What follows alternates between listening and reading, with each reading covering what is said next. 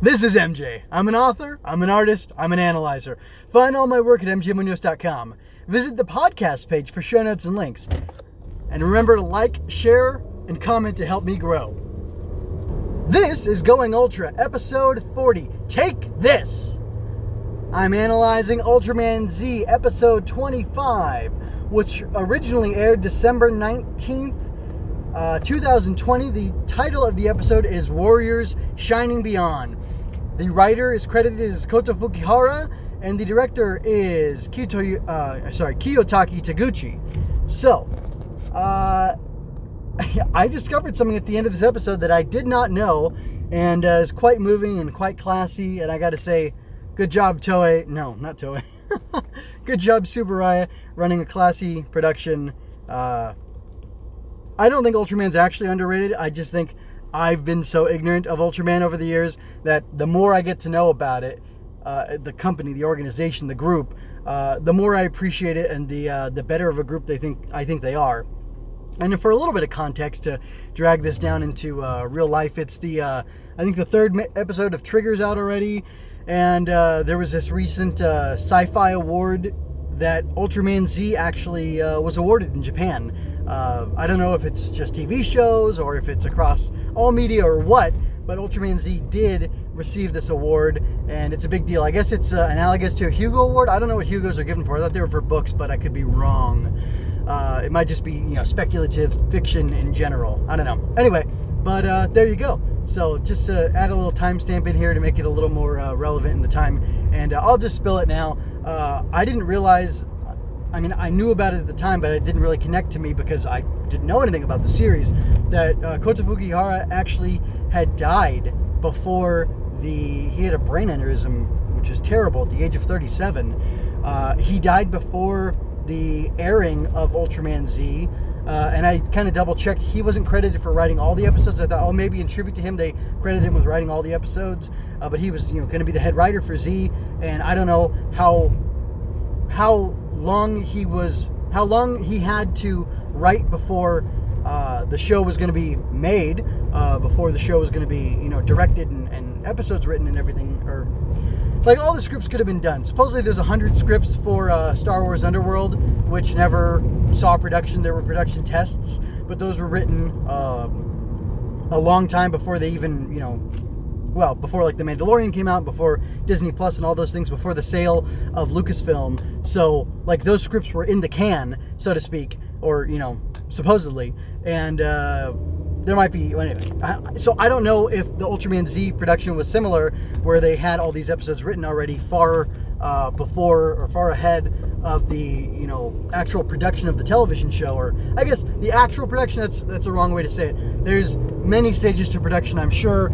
Uh, some of it is, you know, casting and filming. That's a part of it, but also the writing and the planning for the show matter as well. So I don't know how much Fukihara was uh, like. It's very possible that you know, since he's credited with the first and last episode and like the penultimate episode, maybe those were all based on his notes. Uh, kind of like how uh, authors will have their work posthumously uh, finished by uh, you know children or peers who they know. And anyway, I don't know what the situation was, and you know the show was dedicated to him. That was one of the last things on screen before the episode finished airing. And uh, anyway, after I looked at that, I was just I was kind of moved by that, and I thought it was pretty impressive. So I, I wanted to talk about it and just say like you know that's great, and it's astonishing that this guy's only a couple years older than me, but he had such a hand in writing uh, a really fantastic, terrific show. Not to spoil, uh, you know, my thoughts on the show. But if you've been along for the ride, you've known all along that I think this is a really excellent show, and I I thought for a long time it just keeps getting better and better, and uh, that was true here. So I'm going to go ahead and uh, after that long diversion, get into the actual body of the uh, analysis here. And as I'm wont to do, I am going to start with the negative stuff. And one thing is a nitpick, and one thing is kind of serious. So uh, I think I'll do the the nitpick first, and then get on to the more serious thing. So uh, anyway, my ultra bad things. I've got two things: uh, the winning hand and New Year's and summer. So at the end of the episode, spoilers, spoilers, spoilers. Uh, Haruki is going off to be Ultraman Z out in space, and uh, sorry, um, it's my culture. What am I gonna say? Anyway, so he's going off to be Ultraman Z, but he says that he will come back at New Year's and at summer. And this aired in December, December 19th of 2020, so New Year's was just around the corner. Uh, but it looked bright and sunny outside, so I don't know when this was supposed to be taking place, and they don't show a, a date or anything on the calendar. Um, but it could be summer, it could be fall, it could be spring. It's probably not uh, winter, uh, since I believe it does get cold and snow, but I don't know exactly how. I, they're in the northern hemisphere, so it works the same as here in America, right? Maybe. Anyway, so uh, that was just a little nitpick. I couldn't quite tell when, um, you know, New Year's and and, uh, and summer were, or how far away they were from when he was saying goodbye to uh, Yoko and the storage crew. So, like I said, that's a nitpick. I'm reaching for uh, something negative, not because I want to be negative, just because I don't want to be uh, overly positive and, and, gush for no good reason. I want to kind of temper everything and have balance here. That's what I'm seeking is balance. So anyway, my other thing that I had a bit more of a legitimate uh, problem with, even though I liked it overall, was the uh, the winning hand, or, or the really the Haruki winning the arm wrestling match. And I don't. The reason I have a problem with it is because I don't understand how it works and how it happened.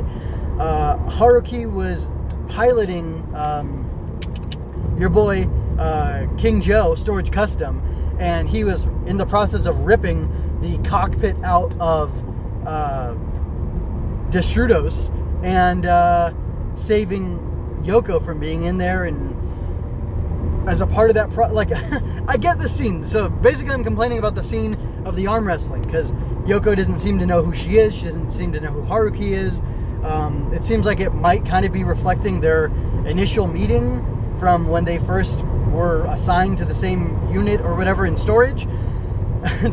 when they were first assigned to the same storage unit. That's funny. That's that is funny. I'm not gonna let go of that. That is funny. Anyway, um, but anyway, she uh, didn't seem to know who he was. Then they have this interaction. Then the interaction seems to last, and it seems to it seems that both of them remember it happening, but I don't really know how it happened. Now logistically, if he was Ultraman Z and he was in contact with Destrudos, it would make more sense to me, but he wasn't. And I like that he wasn't because of what it builds up to, but it doesn't really make sense. I'm going to give it a pass just because of how meaningful it is and how beautiful it is. And uh, the, it's the fact that he, you know, is finally able to defeat her at arm wrestling. That wakes her up to who she really is and what's going on. And I think that helps, like, waking her up to her true self helps uh, to eject um, Cerebro or Celebro from her mind. I believe that's how it works, uh, but I'm not 100% sure because after that happens, after that scene happens, Celebro comes out. He like phases out of the cockpit, and then Haruki rips the cockpit out, which leads to an amazing, beautiful scene. Uh, and uh, anyway, I, I should move on to the cool stuff because, well, there was so much cool to talk about. So we got Bako, Beliarok, Hebikura, and Haruki. So Bako showing up, piloting Sevenger, talking about how it's a relic or an antique, and so is he, but they can still get it done, was awesome. I absolutely loved it. I don't know if I've talked about the, uh, I guess it's a Toby Keith song. I heard it quoted on this uh, AM talk show uh, years ago, but it always stuck with me. I may not be as good as I once was, but I'm as good once as I ever was. And uh, I don't know if that's talking about something adult or if that's just talking about life in general or what it is, but I love the saying. I think it's super cool. Uh, it's kind of something I aspire to, even though I'm only uh, 33, creeping up on 34 here. But anyway, I love Bako. Bako is so cool. He's such a neat character. And, uh, you know, Sevenger got thrown into like a museum or became like a, it got decommissioned from use and storage because we had, um, I, I, guess it was when Ultroid Zero popped up, but it was closer to when um, when King Joe was made like a permanent part of the roster, and they figured they could just retire Sevenger. So anyway, um, but it's cool. You know, Bako the old man shows up. He saves the day. Uh, he like brings an extra battery pack for um, for Windom. Like the guy is just killing it. He's owning it. He is putting himself out there. Um, he's just been such a great character throughout the show. But he gets this awesome moment where he shows up and uh, he's in like an orange and white kind of vintagey. You know, maybe it's supposed to remind you of the uh, the original. Um, I can't remember what they're called, but from the original Ultraman, the, the team, the Science Patrol, the SSSP, uh, he kind of has a look like that, and he's an old dude, so it's like all about the throwback and all about how uh, how great you know the elders can be and how great this this different stuff is. So I just love that. This old man, like he warned against uh, King Joe. He would have warned against uh, Ultroid Zero had he knew had he known it was being uh, designed and, and, and, worked on and everything. He would have warned against the D4 cannon, which I'm sure he was part of that. I can't quite remember now, but like the guy's on top of things and. Uh, he has a wisdom, and anyway, he's just so awesome, and he gets this awesome showcase piloting Sevenger, saving the day. It was super dope. I loved it, and uh, like his self-deprecating humor is is boss too. Uh, love the guy. Beliarok uh, seemingly sacrificed himself, uh, but he didn't really. But it looked like it, and it was effective when he did because he's like this. He's like this kind of evil sword who just wants to do stuff that's interesting to him, which is you know defeating or killing or destroying like more and more interesting uh, opponents or whatever. And uh, I loved that he seemed like he was giving up himself to destroy the D4 cannon. Um, yeah, it was super cool. And then the smartass comes back at the end of the episode and he's like, "Hey, uh, I'm going to join you because I think if I'll stick with you, if I stick with you, I'll be able to cut more interesting stuff." And uh, I just, I kind of like that. Something good about that. Uh, Hebikura was awesome. Uh, I loved how uh, he, you know, calls himself a suspicious alien, uh, kind of throwing it back in uh, Gaff Lady's face. Uh, I love that he, he kind of forces her to draw on him. He doesn't for, he doesn't really force her to. She did the wrong thing drawing on him and shooting, but like he could take it. He just transformed and used his sword to deflect it. Then he knocks all of the of her team out and then like grabs her. He catches her, and it's not creepy. It's not gross. It's not predatory. It's not you know me too. Um, but he grabs her and he like whispers something to her. He doesn't whisper. He says it quietly to her after he's caught her uh, back in his human form. Something like uh, with showing some attitude. He's like, "Hey, sorry, lady, I lied about not being armed," and uh, that was cool. And then again, he he you know leads the attack. He pilots. Uh, he's piloting Windom, um, and then like there's all this complicated stuff about how he was trying to let. It was weird. He was trying to keep Celebro and uh, Gaff or you know the humans involved in storage like going at this game. Maybe because like it's a natural thing, like the, the negative arc of, of Ultroid Zero popping up in Celebro's you know extinction game. Maybe he kept that all going so that like a nat so that it can. As people mature, they go through their awkward teenage fa- teenage phase. I was a real uh, jerk to a lot of people, especially uh, my stepmom and my grandfather. Um, you know, and I can never make up for, for what I did to them or how I was unkind to them. Now, uh, you know, you know what's done is done. All I can do is be better and you know try to teach my kids to be better than I was. And uh, I was kind of disappointed that nobody told me like, hey, don't be a jerk. Uh, you know, appreciate these people while you can. Um, but anyway, uh, but like maybe being, you know, like a higher being than a human, uh, Hebikura was like, or you know, Juggler really like wanted to monitor this thing and make sure things didn't get too out of hand, and like let humanity go through this process of dealing with Celebro and the threat that he offered and the uh, like the manipulation of fear that he had with his extinction gang so that they can be hardened and like safe from being manipulated by that same thing or, or, or those you know this generation won't fall folly to the same thing again hopefully maybe that's what he was angling for i don't even know if that's what he was angling for but that's what it kind of seems like. And he was really cool and had the actor has so much flair and style and charm and charisma that uh, I loved watching him do it. And it was I don't know, it was just super cool. I, he rocked. He absolutely rocked. uh, and then the fact that he was like setting up storage to take over the base uh, that Gaff had taken over, also that he could lure basically. Uh, um, Ultroid Zero and Celebroid back, or really Destrudos and uh, Celebro back uh, for the end game fight here. That's super cool. I, I, love that. Super clever. It doesn't feel too much like he knows too much. It feels perfect. It feels like it very much matches his character and all the crazy, you know, 4D chess type stuff he's been doing, I guess, throughout the series or and maybe beyond, you know, before the series started even. Who knows? Anyway, uh, next thing I really liked, Haruki. Haruki was so cool. Um, I guess, yeah, like he was willing to die uh, to transform. Like he was willing to die trying to save mankind. He was willing to die to try to save um, uh, Yoko before getting her out of the cockpit. Then when she flies out of the cockpit, he just jumps out of, of, of King Joe, and you know he knows he's going to be able to transform and save her like that, or he's he knows that he can transform at least one more time, but it might kill him, and he's willing to to face that, and uh, it's just awesome. It- the guy is super dope. I love. Uh, I don't know if they added those little scenes in the beginning where like Z and he are talking and like kind of the Z world in between or whatever. But learning that his name, the Chinese characters of it basically mean like shining beyond. And Z's like, hey, that's what Ultramen are supposed to do. And they mention like, oh, are we fated to be together? It's perfect. It's beautiful. It's sweet. Uh, that's what I want out of my tokusatsu. Um, for it to be, you know, a little opaque and a little blunt, but to have such heart and mean it and I loved it. It meant so much to me, and the whole like the whole sequence where he goes and he saves, uh, you know, Yoko, and they link up to each other, and he's like, "Hey, I'm Ultraman. I'm gonna transform. You know, I need that coin that you have." Um, or the, the ultra metal, you know, and like, you know, come here, honey, let's, uh, you know, stick that thing in here and we're going to transform and save the world. Uh, I absolutely love that. It was super cool. Um, again, like it's while he's falling potentially to his death, and she is too. But both of them have you know the clarity and the presence of mind and the courage of it and everything, partly because it's Tokusatsu, to go ahead and transform. But then like you know Z pops out and he's you know once again chant mine it like. It made all the hokiness of the gimmick of the transformation device and the the jingle and everything of yelling Ultraman Z.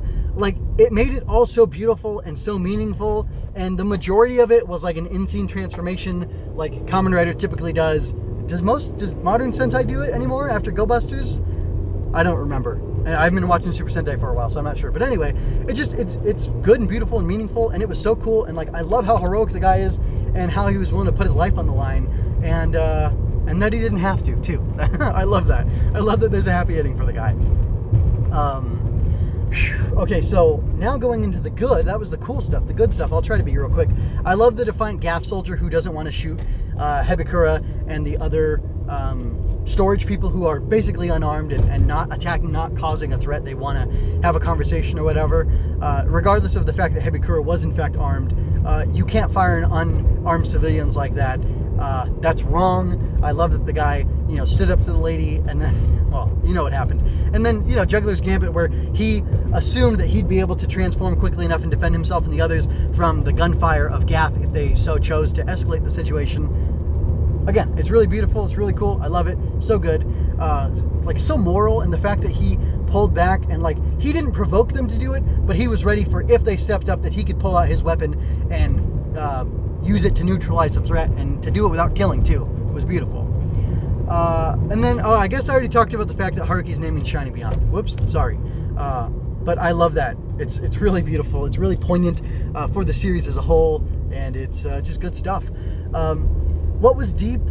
I don't know. The fact that uh, as storage, like the people, the storage crew are the last ones left to defend Earth against Destrudos, and despite all the failings of humanity, uh, a lot of the time when people's back uh, when people's back, or I guess when a people's back is up against the wall, they come through and the best of them shines forth, and uh, they're able to, to to do good and to be good and to be you know righteous and courageous and heroic, and uh, that's what all these storage people did. Even the ground crew, like they're they were a target, and you know Hebikura told them to flee if they wanted to, but all of them stuck by, and all of them continued to put themselves in danger, uh, and they all chanted for Z and Haruki to get up and to keep fighting and stuff, and just it's just it's so beautiful. It's it's about showing the nobility of the human spirit. Um, I think that's what a lot of Ultraman is about, or that's something that comes through in a lot of Ultraman, and it sure came through here. And like I said, I just loved it, and it was beautiful.